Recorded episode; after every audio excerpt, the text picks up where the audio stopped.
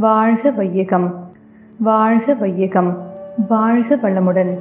அன்னை லோகாம்பாள் ஒரு சகாப்தம். குரு வாழ்க குருவே துணை. அன்னை பூமியாகிய பாரதம் பழம்பெரும் சிறப்புகளை பெற்ற திருநாடு. எண்ணற்ற மகான்களை இந்த உலகத்திற்கு தந்த நாடு என்பதால் உலகத்தாரால் ஞானிகளின் தேசம் என்று சிறப்புடன் அழைக்கப்படுகிறது. அதிலும் குறிப்பிட்டு சொல்ல வேண்டும் என்றால் தமிழ்நாடு மிகவும் புண்ணியம் செய்த மண் என்றே சொல்லலாம். உலகின் பல விஷயங்களுக்கு தமிழனே முன்னோடியாக விளங்குகின்றான். அது மட்டுமா? உலக மொழிகளுக்கெல்லாம் தாய்மொழியாக தமிழ் மொழி விளங்குகிறது. இதைவிட வேறென்ன சிறப்பு வேண்டும் நமக்கு? இறையுணர்வும் அறநெறியையும் உலகத்திற்கு போதித்த எண்ணற்ற சித்தர்களும் ஞானிகளும் ரிஷிகளும் தமிழ்நாட்டில் பிறந்தவர்கள். குறிப்பாக திருமூலர் ராமலிங்க வள்ளலார் வேதாத்ரி மகரிஷி போன்ற எண்ணற்ற மகான்கள் தமிழ்நாட்டில் அவதரித்துள்ளனர். இப்படிப்பட்ட பெருமைமிகு மண்ணிலே பிறந்துள்ளோம் என்று நினைக்கும் போது நாம் எவ்வளவு புண்ணியம் செய்தவர்கள் என்று உணர முடிகிறது. பல நூற்றாண்டுகளாக மனிதகுலம் தழைத்து முன்னேறுவதற்காக இவர்கள் அவதரித்து மனித குலத்தை வளப்படுத்தி வருகின்றார்கள்.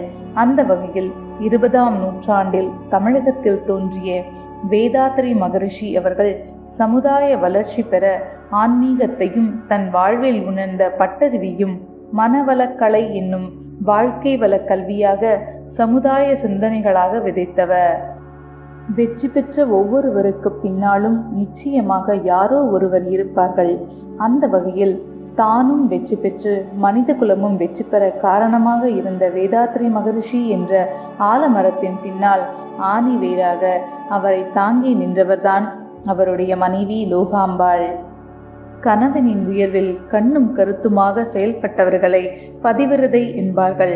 அப்படித்தான் கணவரின் உயர்வில் கண்ணும் கருத்துமாக இருந்து அவருக்கு வந்த இன்னல்களையெல்லாம் அகற்ற உதவி செய்து ஊக்கப்படுத்தி அவரது உயர்வில் தான் மகிழ்ந்து வாழ்வின் இறுதி வரை தன் கணவரான வேதாத்திரி மகரிஷி அவர்களுக்கு உறுதுணையாக இருந்த அன்னை லோகாம்பாள் அம்மையார் அவர்களின் வாழ்க்கை வரலாற்றை விவரிக்கிறது இந்த நூல்.